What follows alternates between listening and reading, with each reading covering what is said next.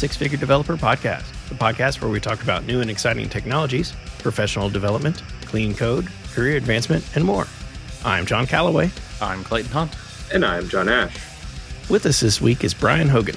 Bryan is a software architect, Microsoft MVP, Pluralsight author, podcaster, and blogger. He has 20 years of experience focusing on development of web applications, microservices, and desktop applications. Welcome, Bryan. Thank you very much, gentlemen. Very nice to be with you. Yeah, so uh, before we sort of jump into the meat of things, uh, would you give our listeners maybe a little uh, introduction to yourself? You know, perhaps uh, how you got started in the industry? Ooh, in the industry, I have to wind the clock back. Um, if you want to go all the way back, my dad came home came home one evening with a computer, an Amstrad CPC 464, 64 kilobytes. I think it was 1984. Uh, that's where I started tapes, um, audio cassette tapes to load and save programs. Went to university, did computers there, um, lived in Hungary, Budapest, Budapest, working professionally for the first time, and then bounced over to the Boston area. And I've been here since 2000 and I think eight. And then uh, somewhere along the line, I ended up in C Sharp and .NET, and I stuck with it. Very cool. Uh, you you had mentioned uh, that uh, sort of along the way you you you've started a podcast and you've you've now uh, have up over 150 episodes of that. But you, you want to talk want to talk a little bit more about what that's been like, and especially here recently, what that's been for you. Oh, it's great. It's nerve wracking at first. You know, the first few episodes, I've listened back to parts of them and it's stressful. You're doing something you've never done before with guests that have reputations and you have to, you know, convince them to come on. And then after maybe about 10, 12 episodes, you begin to relax into it and you start enjoying it. And then after about 50 episodes, you realize, oh, now I'm good at it. I wasn't good at it at 10 or 15 or 20 or 25. Uh, I, I started doing it, I think it was in 2014 the original idea was I was suggesting that my wife should do one. She was in the uh, web analytics world at the time, and she knew all the kind of the main people. And I was saying, you know, you could get them on a podcast. They would talk to you. They know you. And she didn't want to. And I said, well, okay, fine. I'll do it. And then I started with some people I knew. And then I asked them to introduce me to people they knew and progressed from there. And 154 episodes later, I'm still at it and I still love making the podcasts, editing, and uh, getting them out on the web. A little less so, but I love making them. Do you, do you do your own editing then? I guess. Yeah, yeah. All it's all 100 percent the the the the the recording, the editing, adding music at the end, the voiceover occasionally, uh, the blog post that goes with it, maintaining the site. You know, it, it's all my work. Each episode people have asked me, it's about five to six hours of work for every episode. After the recording, right? Including the recording, including oh, the including prep the as well, including the back and forths, the emails, um, agenda setting, research for the topic, and so on. Yeah, I'm amazed that people are so generous with their time to come on the podcast. I mean, we we just crossed the the 200 episode line nice. there so uh, you know and and we're still getting people that are willing to come on so we, we must be doing something right um, but i find it's it's really useful to discover things from others in the industry uh, whether that's technologies or just bits of information bits of advice here and there we use it a lot for this particular technology came up in conversation. Let's discover a little bit more about it. And that's why we re- reached out to you to talk a little bit more about Polly and what that is. And we'll, we'll get into that in a minute. But wanted to, to know if there were any uh, specific topics that, that really come to mind for your podcast of the episodes that stand out to you. Yeah. And they're not the tech ones. The, the favorite ones I've made have been probably the ones on repetitive strain injury with a, um, a therapist named Suparna Damany. She wrote a book on repetitive strain injury, on, primarily on the hand, but also other parts of the body. And having her on felt to me like this is something that will actually affect a person's life and improve their life, remove pain. Maybe they won't have to wear a, a hand splint as I was wearing. You know, after I, I was having a little bit of repetitive strain injury, I got her book, I got another book. Within about two weeks, it was resolved. Now, so it wasn't bad for me, but I went from having one of those metal things that keep your hand straight to not needing it ever again. And having her on, sharing that information with other people. And I had her on again this year, I think in February, giving advice on lockdown and COVID and getting exercise and how to how to maintain physical health. Those are my kind of favorite ones. I also had one on mental health with a, um, a psychiatrist, again giving advice. The tech stuff I, I thoroughly enjoy, but the stuff that affects your life, I I kind of I, I aim a little more for sometimes. Yeah, that's pretty cool. We've had some uh, as well that are uh, mental health. We've had some on personal finances that that seem to to go over pretty well with our audience as well. But with that, I wanted to see if if maybe we could dive into to Polly and figure out what it is we're talking about, what your experience with Polly has been, and, and why it might be useful. Sure. So Polly for me, it was something a, a, buddy of mine mentioned to me one day, and I went on the web, had a look, and thought that's going to be very useful in the scenario I've got where we're making these requests and we're getting intermittent failures. So we started to use it, and and from there I started learning a little bit more about it. I got in touch with the creator of it, Dylan Reisenberger. He ended up on my podcast. I got more interested in it. And then I thought, oh, I'll do a Pluralsight course on it. But for people that haven't heard of it, Polly is a resilience framework. It will allow you to write applications in a manner that is more robust. They can avoid errors potentially, or in the event of errors, recover from, from them in some graceful way. It sounds like there's a, a lot of opportunity there, but uh, what are the sort of prime ways that, that you can use Polly, uh, and where sort of what what are the kind of um, are, is there limitations to the the platforms that, that it can be used on? In the .NET world, there's no limitation to the platform, but to give you a kind of a quick example of maybe best bang for your buck, Polly has what's called a retry policy. You make a request. If you get a failure, it will perform a retry without you intervening and that retry could be you know a 400 or a, in the event of uh, a 500 it will potentially retry with some context awareness if you have an unauthorized it won't blindly retry you can set it up to perform some form of reauthorization step before retrying so i think the majority of people retry is the thing they're going to use the most and in some cases it's as far as they have to go and then retry isn't as simple as retry, bang, bang, bang, bang, bang. It can also be retry with a delay, which is called wait and retry. So you can introduce a pause between the retries. Because if you're hitting a remote system that's unresponsive, hitting it over and over and over often isn't the answer. So sometimes you'll want to step back for a few seconds and a few seconds and a few more seconds. If there's a contention issue, it's whoever can get there and as many requests in and the first one's in. I thought that that was the way it worked. Yeah, that's that's when the uh, distributed denial of service attacks start. that- you, you can make, you know, Polly can make things worse if the system is struggling because mm. you'll have all of the requests being thri- tried three or four times instead of once. But that's you know that's that's relatively easy to avoid when wait and retry. And wait and retry can be introduced as a, a, a single value or as a lambda, which you say after the first retry, it's two seconds, then four, then eight, and so on.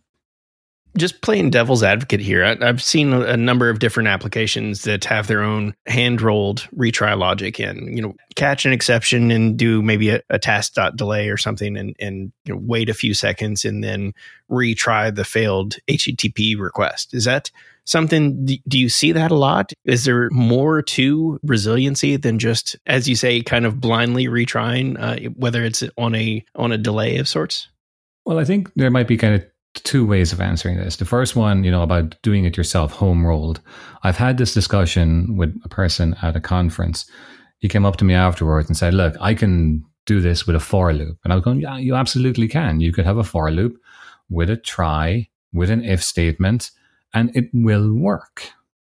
But you know, it's not configurable. You can't deploy that to multiple locations within your code. You can't change it easily. You can't introduce nuance to it. You'd be copy pasting it all over the place. On the second point, so the, the thing again with with the kind of the awareness Polly can have of the error, it does allow you to potentially not retry if it's a failure that you know it will not recover from, or if it's an error that you know you need to take some alternate action. Like again, the simple example would be you're not authorized. Well, there's no point in trying the exact same thing. Let me go get a new token and now I will retry. There are other, uh, you can pretty much introduce any delegate between retries as you see fit. So it, it's kind of your imagination and your situation. The Polly doesn't stop you from doing simple and hammer it, and it doesn't stop you from being nuanced and careful and slow. And that's just retry. Polly has a, lot more than retry. But again, as I say, I think a, a large majority of people probably stop at retry. I was at um, I was giving a talk at NDC once, and uh, the audience, I asked, you know, how many people have heard of Polly? I think eighty percent. How many people have used it with retries? Probably about the same percentage.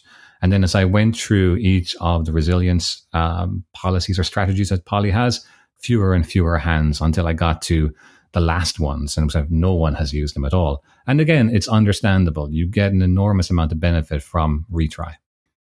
What are some of those uh, other resiliency policies that that that uh, Polly has to offer? One of, I suppose, the next most common one would potentially be what's called a fallback. So if you've retried three times or four times or whatever number, and you're still getting a failure, you may want to perform some other action like, I don't know, let the user know, page an admin, scale a system, something like that. And it will be, it'll be the last thing. So Polly has this concept of wrapping. A policy can be wrapped by a policy, can be wrapped by a policy. So at the very center, you could say your request is, it's wrapped by the retry. And outside that would be the fallback. The retries fail, the fallback will step in and do something. And again, it's up to you to do something meaningful. Uh huh. It's a big ask. Yeah, you know, it's very context. It's very much the context. You know, if you if you determine that the system is responding, you know, it's timing out. Okay, the fallback may well be to scale the system, and that's not trivial. That might it might be easier to page someone to say scale that system for you. Another another fairly popular one would be called a circuit breaker. So if you've decided that the remote system is down, there's no point in continuing to hit it. You cut the circuit. So then any future requests that are going to that circuit, they don't get sent and you get an error immediately.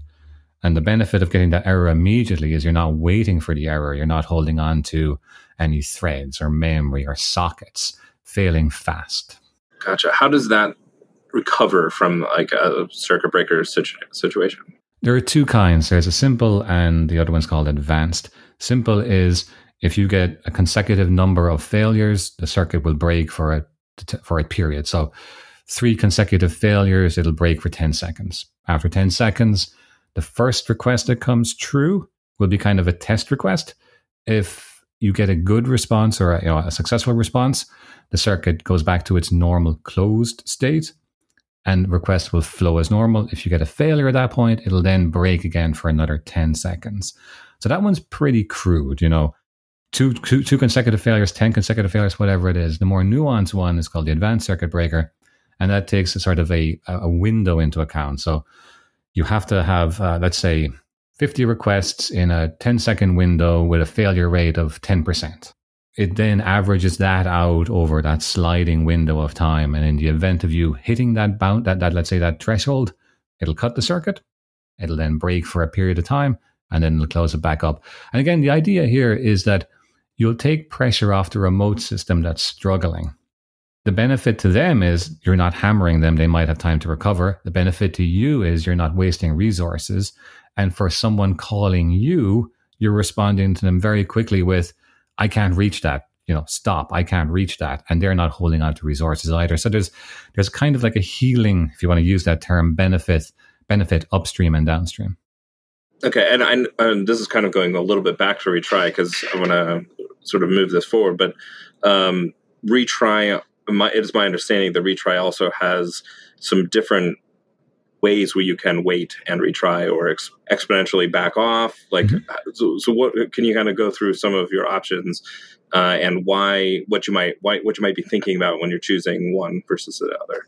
Well, you can program it to back off at any rate you want. So you can hard code it in as a one second between them, or you can do something that maybe adjusts it based on a number of retries. So the first retry occurs relatively quickly.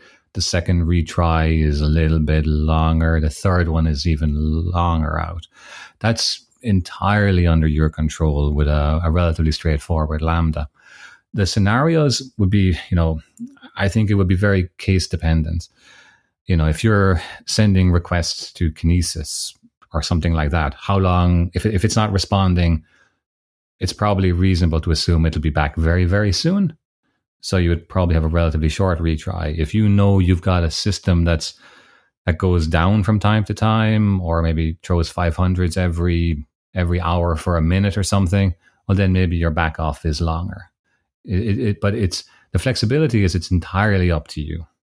Okay, and then so talk, talking about like how it wraps, that it seems to me like that circuit breaker would be one of the things that you would want to use in conjunction with like a retry, mm-hmm. so that that retry is happening and an individual request is going on, but then you have you want to use that circuit breaker to like circumvent all of the other incoming requests that you have once you realize, hey, there's a issue issue here. Yeah. So you could let, let's say take a scenario that uh, you've got a remote system that's got multiple endpoints, and you can put you can put Polly on all of the points of your code that call those remote endpoints. So you might have ten separate retries, uh, let's say instances of a retry policy. The terminology is a little bit mixed, but it's it's good enough for this. You could then also have one instance of a circuit breaker policy that wraps all 10 of those. So it's monitoring all 10. So let's say uh, remote system endpoint A, B, C, and D, and so on. If A shows that the system is down, timing out, unresponsive, you might decide that the circuit breaker should cut requests to A, B, C, D, the whole lot of them. So circuit breaker can be very useful in a scenario like that, that it doesn't matter what endpoints are struggling on the remote system, you want to stop communicating with that remote system. And then you may have a fallback wrapped around the circuit breaker to get in touch with an admin or something. And that said, I mean, Polly isn't just for HTTP requests either, right? There, there's more functionality or more ways to utilize the resiliency that Polly gives you, right? Yes. This is something that I, I, I didn't highlight enough in presentations I've given. Polly a Polly policy can be used with any any method that you can call, whether or not it takes parameters or returns anything. So I've written some blog posts and I've included it in the slides. You can do it with simple mathematical functions, a method that takes two numbers and returns a number. You know, it doesn't make sense that it's going to fail, but you can wrap that in a Polly retry if you want. It works with any, effectively any method you can call can be protected. I have tended to focus on the HTTP, but you could do it with a database request. So Entity Framework, I don't know whether it still does, but it certainly used to have a retry system built in. I didn't use it. I used Polly because it was something I was familiar with. It seems like maybe in those other situations, maybe something like a like other things like fallback, especially fallback, might be like a pretty good, uh, useful tool there. No, it certainly would. Uh, I think a lot of people are using it in mobile apps as well. Again, this is more again HTTP related, but connectivity that goes, not reliable. Um, there is a large and popular chat application. I won't say which one, making extensive use of Polly because it doesn't have great connectivity to its uh, service, its backend services. It's one of the ones that feels kind of slow and sluggish when you use it. That's using Polly pretty extensively for retries. But embedded systems too. Think of IoT devices, limited connectivity, um, failures in telecommunication, underlying telecommunication uh, layer. Polly can handle that for you, whether it's a HTTP request or a database request or anything.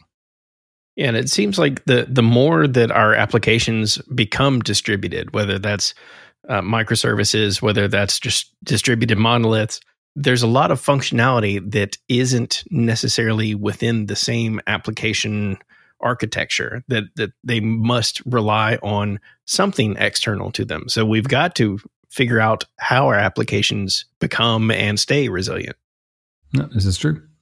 Are are there proactive strategies that you know kind of can be used to uh, kind of help us monitor our application health? Yeah, so the ones that we were talking about, the retries, the fallbacks, and the circuit breaker are reactive. A problem has occurred. I know what it is. I can do something about it or I can't, but it has happened and there's, you can't, you know, you can't unwind that. It's, it's definitely happened. There are the proactive ones as well, which allow you to, I suppose, try to stabilize a system, uh, not use up too many resources, or maybe let it fail more gracefully. And that's you know that's a, a, a nice benefit. Not having something that necessarily crashes, but gradually degrades over time. What what are some of those strategies? Sure. One of the more common ones is probably the timeout. And I'll I'll stick with HTTP example simply because I've done a lot of that with HTTP request, it used to be 100 seconds was the default timeout. I'll make a request, I'll wait 100 seconds. I hope I get something. I haven't gotten it, I'll keep waiting. Polly would let you wrap a policy around it to say fail after two seconds, or one second, or five seconds. Uh, again, databases, uh, request to systems that would have, you know, an a reasonable period of time in which you would expect a response, but the default might be very, very long and it mightn't be trivial to set that default yourself. So timeout is handy in those scenarios. And, you know, again, it's not only that you are failing quickly, you're not holding on to a socket, you're not holding on to memory, you're not holding on to other things. And also whatever is calling you isn't waiting as well. You you tell it, I failed, go do something else hopefully they're using Polly as well. It, yeah, and that's that's there. There can be kind of layers of it too. Yeah, that the best benefit will be if a lot of systems are using it, and then another, I suppose, another popular one would be caching. I don't know if a lot of, I don't know. I've used it a lot. I don't know how many other people use it because it is one of the more tricky ones to use. It allows you to cache a response, whether it's HTTP or otherwise, there isn't a massive benefit in caching caching the HTTP response. You can cache the value inside, and then Polly will intercept the request to that remote system or that method that you're calling, and return a response from the cache instead. And you can set timeouts. It's all based on Microsoft's internal memory cache. I, I can't remember exactly the correct name, but the, the standard one you get out of the box with that .NET. Yeah, I was sort of wondering, like, would that be in place of I guess I guess you're doing it on the request side, not on the um, serving serving side. Yeah. So you you the caller are choosing to cache the response that you get for a period of time. It is I've written quite a few blog posts on it because it is one of the ones that it's one of the ones that's harder to use in a simple way. The code behind the code you have to use is more complicated. The concepts are a little more complicated. Yeah, I think that makes that makes a ton of sense one of the situations I was actually in here just recently, and we were, we were trying to we were having a little internal debate uh, on sort of where and how we use this. But uh, we we we have one client that's calling a new service that we're we're we're we're, we're building, and then that in turn has to call another service, and because we want to have different separation of concerns and different levels of abstraction. When you're in those situations, like trying to think about the recalling or it failing at different endpoints is there is there a way to best strategize when and how to perform that that retry or perform that sort of add, add in that resiliency? Because uh, like we don't do like on that second service right? Uh, so the one client's calling the first service and the first service calls the second service but that first service if there's a failure in between there maybe it's retrying and it keeps waiting and waiting, but that's going to keep that first one waiting. So, do we want to fail faster there on that first service and let the fir- the original client say, okay, well, you you have to you have to hold the the the retry logic, or do we say, well, you're closest to the where the error is happening, so therefore you should be the one who's waiting and retrying? Do we do you have any semblance or idea sort of that best practice?